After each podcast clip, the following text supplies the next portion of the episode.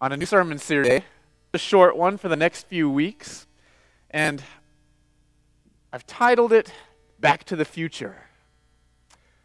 I came up with another name, but it was not near as fun as Back to the Future is, although it has nothing to do really with the movies. The idea behind our sermon series is this you may have read or heard, heard sermons about the birth of Jesus fulfilling many prophecies. Okay, the, the birth of Jesus was foretold several hundred of years before he was actually born. And this week and next week and the few weeks that we have following, each week we're going to take one of those prophecies and we're going to look at where it came from, what was being said at the time, originally. So, that, like today will be 700 years before Jesus was born. So each week we're going to take one of those prophecies and look at why was it said way back then? What was going on? Who was it said to? Who said it? And we're going to do this with the book of Matthew. So go ahead and, and turn to Matthew chapter 1. I want to point out a few things for you in there. If you take time and just glance through Matthew chapter 1, 2, 3, and 4, uh, most of you will have set apart in the text there um, little portions all throughout it. Now, they, they might be indented, and so they're, they're separate from the rest, or maybe they're all bold, but do you see those in there? Raise your hand. Any of you guys see those in there? Okay. Those are the prophecies that I'm talking about. And most often they are quotations from other passages in the Old Testament. So uh, if you look in Matthew chapter 1, verse 23, that's one of those sections. It's a prophecy, it's set apart, it's kind of written as, um, you know, some prose or poetry might be written. And almost all of them are introduced by a phrase like you see in 122, where it says, All of this took place to fulfill what the Lord had spoken by the prophet. So that's giving you a, a, big key of this is something that was said many years before. Uh, if you look in chapter 2, verse 5, it says, For so it was written by the prophet. And if you glance uh, 2.15, so this was to fulfill what the Lord had spoken by the prophet. Um, in verse 17, then was fulfilled what was spoken by the prophet Jeremiah. You see in verse uh, chapter 3, verse 3, for this is he who was spoken by the prophet of Isaiah. That's what we're going to be talking about. Okay, we're going to take each one of these uh, one a week. We're going to go back in there, see what was going on, and then kind of use that as a way to, to look forward to what was really being said about Jesus. If this was said so long before, why is it so important, and how was it fulfilled in Jesus' birth or in his life? But before we actually get into today's prophecy, let's talk a little bit about what prophecy actually is, um, maybe what it is not, those kind of things.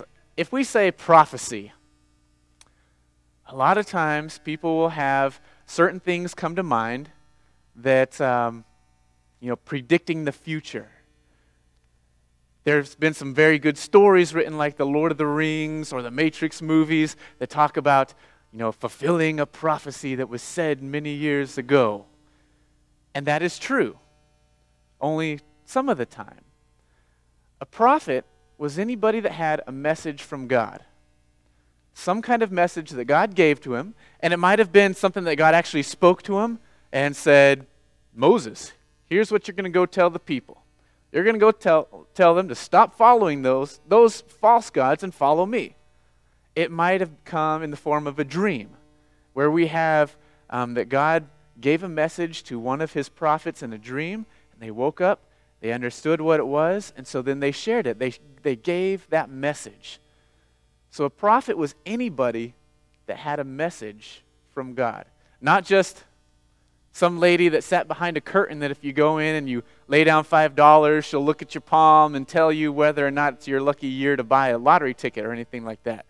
You know, we're not talking fortune cookies, of which I have a good story. Adam and I went and had lunch this last week, and we, we had fortune cookies. We opened it up, and Adam didn't have one. I don't know what that means, but ruined his day right there. So, we're not talking about always predicting the future, what's going to happen tomorrow or next year or the year after that, but anything. Sometime it was um, instruction or teaching. At other times, it was simply um, encouragement. Or somebody was down and they needed their spirits uplifted. And so the message was rejoice in God because He is always there for you. And sometimes it was foretelling the future of what was going to happen. The other thing to keep in mind about prophecy is that sometimes it had two meanings. One meaning for the immediate time. So that would be that, that present time when it was spoken, it was given a meaning, a meaning that would, uh, would come true right then. But sometimes it also had a double meaning that would come true in the future. And we do this a lot nowadays. You know, if I was to say something like, the sun gives light. You know, on one hand, I might be talking about that ball of fire in the sky that we can't see today, but gives us warmth and make it so our eyeballs can see. If I say that in the church context, then we understand that to mean the Son of God, who was born into this world, who came as God, brings light or truth into a world full of evil and darkness. So it has that, that double meaning there. And prophecy sometimes has the same thing. And today's prophecy is that way. It had a meaning for, for right then, when it was really spoken, but then we find out 700 years later that there is a deeper meaning, one that is much more, um, it's much deeper, it's much bigger, much greater than when it was originally said. So, are we all, all kind of on the same page right now? We have a little bit of uh, the idea of what we're going for with, with double meaning in prophecy, and sometimes, you know, it wasn't just a person that predicted the future. Matthew chapter 1, verse 18. We're going to get to this prophecy. Here we go. Now, the birth of Jesus Christ took place in this way. When his mother Mary had been betrothed to Joseph before they came together, she was found to be with child from the Holy Spirit. And her husband, Joseph, being a just man and unwilling to put her to shame, resolved to divorce her quietly. But as he considered these things, behold, an angel of the Lord appeared to him in a dream, saying, Joseph, son of David, do not fear to take Mary as your wife, for that which is conceived in her is from the Holy Spirit. She will bear a son, and you shall call his name Jesus, for he will save his people from their sins. All of this took place to fulfill what the Lord had spoken by the prophet Behold, the virgin shall conceive and bear a son, and they shall call his name Emmanuel, which means God with us. So that's our prophecy. Now, if any of you have a, study Bible of any kind that has study notes or, or um, little notes or scriptures in the margins, you'll probably find that in that verse 23 right there, you might have a little letter, a little number, an asterisk of some kind that points you back to Isaiah. So turn to Isaiah chapter 7. And this is where that prophecy was originally spoken. Isaiah chapter 7, and uh, we'll start reading before this, but it actually comes in, uh, in verse, verse 14. So here we have Isaiah. Isaiah is the prophet. Um, he has many prophecies. This won't be the first one that we come across for him. But in chapter 7, we have uh, three people. I'll give you a little background here because it doesn't tell you all of this in the notes. First, we have King Ahaz. He's the king of Judah, which is a southern kingdom. Okay? It's down south, King Ahaz. In the middle, just above Judah, down here, we have King Rezin. And so he is the son of another guy. Oh, sorry. I'm getting ahead of myself. King Pekah is the king of Israel. So we have Judah in the bottom with Ahaz. We have Pekah in the middle with Israel. I know, funny names. I'm going to never name my kids some of these. And then in the top, we have Syria, and that is King Rezin. So we have these three guys Rezin, Pekah, and Ahaz. Now, the top two kings, Pekah and Rezin, they made a pact together and they asked Ahaz to join them. Join us in a battle against Assyria. They're going to attack us. Join us let's make an anti Assyrian pact together. And King Ahaz said, No, I'm not going to do that. Well, that makes these other two kings angry. And so they're, they're going to solve this problem by attacking him. They're going to attack King Ahaz and force him to go to war against Assyria.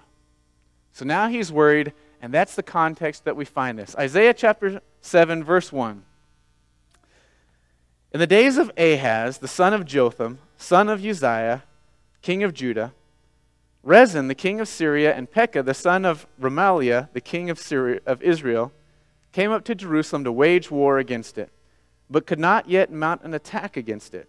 When the house of David was told, Syria is in league with Ephraim, and Ephraim is another way of saying Israel, the heart of Ahaz and the heart of his people shook as the trees of the forest shake before the wind. And the Lord said to Isaiah, Go out to meet Ahaz, you and Shear-jashub, your son, at the end of the conduit of the upper pool on the highway to the washer's field, and say to him, Be careful, be quiet, do not fear, and do not let your heart be faint because of these two smoldering stumps of firebrands at the fierce anger of Rezin of Syria and the son of Remaliah, because Syria with Ephraim and the son of Remaliah has devised evil against you, saying, Let us go up against Judah and terrify it, and let us conquer it for ourselves, and set up the son of Tabeel as king in the midst of it. Thus says the Lord God, It shall not stand, and it shall not come to pass. Then skip down to verse 10. And again the Lord spoke to Ahaz Ask a sign of the Lord your God. Let it be deep as Sheol or high as heaven. But Ahaz said, uh, I, I will not ask, and I will not put the Lord to rest or to the test. And he said, Hear then, O house of David, is it too little for you to weary men, that you also weary my God also? Therefore, the Lord himself will give you a sign. Behold, the virgin shall conceive and bear a son, and shall call his name Emmanuel. He shall eat curds and honey when he knows how to refuse the evil and choose the good. For before the boy knows how to refuse the evil and choose the good, the land whose two kings you dread will be destroyed. So there we have it. Does everybody fully understand it? It makes perfectly good sense now, right? Maybe not. There have been hundreds of people that have studied this text from the biblical account, from historical sources, from textual sources, all trying to, to figure out what exactly it means. What are we supposed to take away from it? What did it mean way back then? And what does it mean uh, it, when Matthew spoke it and, and used it and applied it to Jesus? And here is a very good explanation. It says, verse 14, Behold, the virgin shall conceive. So we've got a young lady. Now, does it tell us who the young lady is? No, it doesn't. It doesn't give us a name, it doesn't give us any specifics at all. Because it's metaphorical. We know the end of it. The end of it is in verse uh, da, da, da, 16. It says, Before the boy knows how to refuse evil and choose good, the land of the two kings will be destroyed. So that's the end of this. So we've got at the end those two warring countries that are come down and attack Judah, they're not going to be in existence anymore. And the beginning is the time when this is actually spoken. And so the idea is that this prophecy is not actually about a specific lady that's going to have a specific son that's actually going to raise him, but more of this is the time frame that it will happen in. So let's work with that a little bit. In the time that a young lady will get married, will have a child, will wean that child onto solid foods, and then teach that child the right the difference between good and evil, right and wrong. How long does that take? We know how long it takes for a child to be born, right? So let's say this young lady gets married and then they have a kid real quick, you know, about a year, right? So we've got one year. Now, how long does it take to, to wean a child off of the milk and onto solid foods? You can shout out an answer. I don't A year and a half, maybe? You know, give or take a little bit. I've had four kids. That was kind of generally around there. You know, a year and a half, they're eating some solid food, maybe two years, or you know, completely off having bottles and all of that kind of stuff. So we're at a combined now of two and a half, three years. Now, how long does it take to teach a child the difference between right and wrong? Exactly. Some of us are still working on that. Let's say, you know, generally by age three, you, you tell a kid, no. They know, oh, that means I shouldn't touch that. Mom said don't do it. You know, maybe it takes, you know, a little swat in the behind to, to teach them these things. But by three, they might have a general understanding of it. But good and evil, you know, maybe even up through nine and ten, to really understand what's the difference between good and evil. So if this is a, a prophecy about a time a certain time when this will come to pass that these nations will be destroyed. You know, we're looking at four years maybe on the, the short end and maybe nine, ten years on the, the long end. Does that make sense in there? Now, to put that into practice, I need to tell you that the time that this was happening was 735 BC. And we know this because we have records about certain kings when they took power and when they came out of power or who followed them. We have these things on record. And so we know that in 735 BC, that's when this was being written. And we know that in 732 BC, so three years after this was written, Assyria laid siege to Damascus, which was kind of the, the capital of Syria. We have Assyria versus Syria. I know, it's complicated. Assyria destroyed Damascus. That's three years later. That's well within that time frame. Now, not only that, but Assyria then went and destroyed Israel in 722. Jerusalem was destroyed. So you have this prophecy that says, in just a few years, these two nations that, that you're afraid of, that are going to make war against you, you won't have to worry about them. And what, can, what comes to pass? Assyria comes and destroys Syria and destroys Israel. And so this prophecy came true, right? You know, these prophecies that we have, these are one of the reasons why we can rely on God's word, on the Bible, as being true. Because these things were spoken and they did happen. Now, King Ahaz was told at the very beginning, Isaiah came to him and said, Don't worry about these nations, don't be afraid, but trust in God. That's where your trust really needs to be. Put your trust in God not in your power, your soldiers, or your army, or any of that. You don't have to worry about these two countries. In fact, I'll give you a sign for it. In three years, in 10 years, whatever, they won't even be in existence anymore. You will. And it came to pass. So, did Ahaz learn that he can trust God? Did God prove himself faithful? The answer is yes, he did. Judah was still left. After these two other countries were destroyed, that Ahaz was afraid about, Judah is left standing. And you would think that that's good news. But here's the problem Ahaz did not put his trust in God. Turn to 2 Kings. Let me show you a little bit more of the story.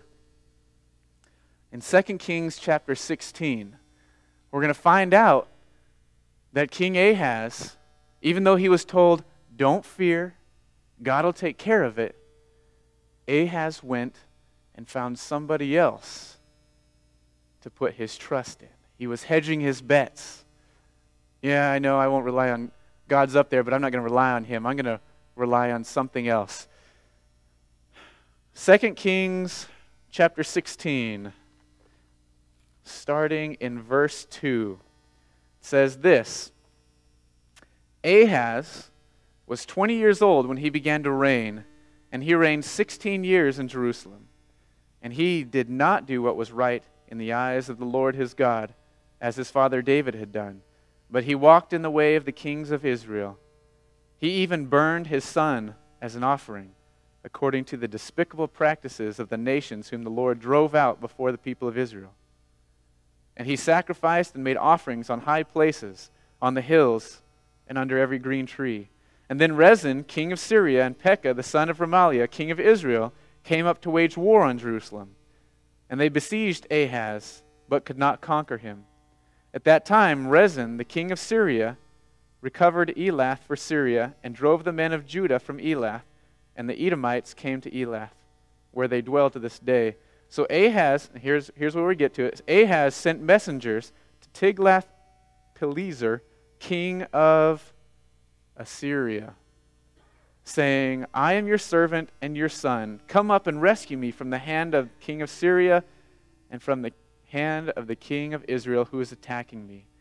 Ahaz also took the silver and gold that was found in the house of the Lord and in the treasures of the king's house and sent a present to the king of Assyria. And the king of Assyria listened to him. The king of Assyria marched up against Damascus and took it, carrying its captives, carrying its people captive to Kir, and he killed Rezin.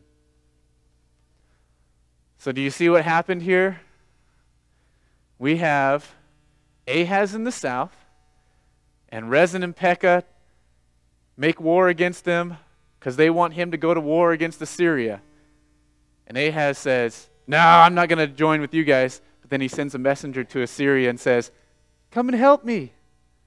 And so Assyria comes down and destroys Syria and Israel.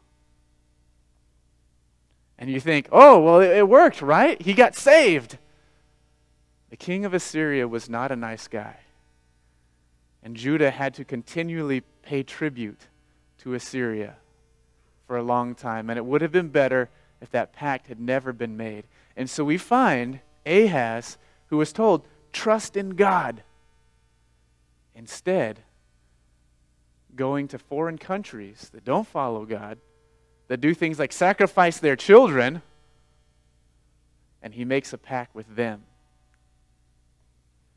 And so, in the short term, yes, Judah got saved, but in the long run, it was far worse.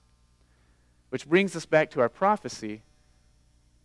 The prophecy came true. Judah was saved. And Ahaz, not trusting in God, instead trusting in his own self and the people around him, is not very much different than our own selves today. How many times do we choose not to trust in God? And that, that is a problem that humanity has had from the beginning of time. You know, we think, I'm struggling. You know, I, I, I want to be a dad that's there for my family, that helps raise my kids. It's a good husband that, that does stuff together. But you know what? Finances are really tight right now. So, so God help me out. And I'm going to go get a second job. That way I can make more money. Yeah, I know it'll take me away from my family and I won't be there to be there for my kids and, and be the good dad. But, you know, I, I'm going to hedge my bets over here because I'm not sure what God will do, so I'm going to do it on my own. Or we think, I can get myself out of these problems instead of bringing them to God and relying on God. And so we find King Ahaz is not much different from us. Hopefully, in some ways, we're, we're a whole lot different. I mean, he sacrificed his own son, and ugh, that's bad. Hopefully, we're not sacrificing our children to the God of sports or education making sure they have the biggest and the best things, stuff. You get what I'm talking about here? We've got to rely on God and what He is doing in our life. Now, it's a, it's a difficult journey because, one, I've said it before, God doesn't exactly speak to us from a burning bush or, or in dreams and, you know, audibly where we can go, God, I need to know what I'm supposed to do. Here's what I want you to do, Eric. I want you to go over to your neighbor and you're going to ask him this and they'll take care of it. Thanks, God. He's not exactly working that way for us nowadays. And so there's, there's faith that we have to have in God. Now, back to that double meaning in Matthew chapter 1. This child that is prophesied about, this, this second prophecy, the double fulfillment, how much deeper is it than just what happened way back then, 700 years ago? And this took place to fulfill what the Lord had spoken by the prophet, the prophet Isaiah Behold, the virgin shall conceive and bear a son, and they shall call his name Emmanuel, which means God with us. This is the point. Because all of us have problems trusting in God all the time. We all sin, we all fall short. And so God sent his Son, Jesus, into the world to be God with us. And God is with us now. He's living in our lives. He is working. He's living in you. He's living in me. God's Spirit is in us. He is God with us. He's not some foreign thing out there in some other country that's asking us to do weird things. This is the God of creation who is guiding our lives, who is, who is helping to shape us in the people that we need to be. And so that is the story behind this prophecy. We know that Jesus was born by Mary, who was betrothed to be married to Joseph but wasn't yet married. They weren't husband and wife. And she fulfills this prophecy with the birth of Jesus. That is something that we have to rely upon in this scripture. So I hope that that helps to uh, to kind of give some of the information behind these. Each week we're going to take, take some of these and see what, it, what was going on back then. Why does it apply to Jesus when he was born? Let's go ahead and pray. Father God, thank you for this day that you've blessed us with. Thank you for the snow that we have falling outside, uh, for the beautiful scenery that it creates on your, your creation. God, I pray that we have confidence in you, and I pray above all that we can put our trust in you. Trust in what you are doing in our lives and not, not what we have in our own power or bank or minds. We pray this in Jesus Christ, and together we say, Amen. Let's stand and let's sing.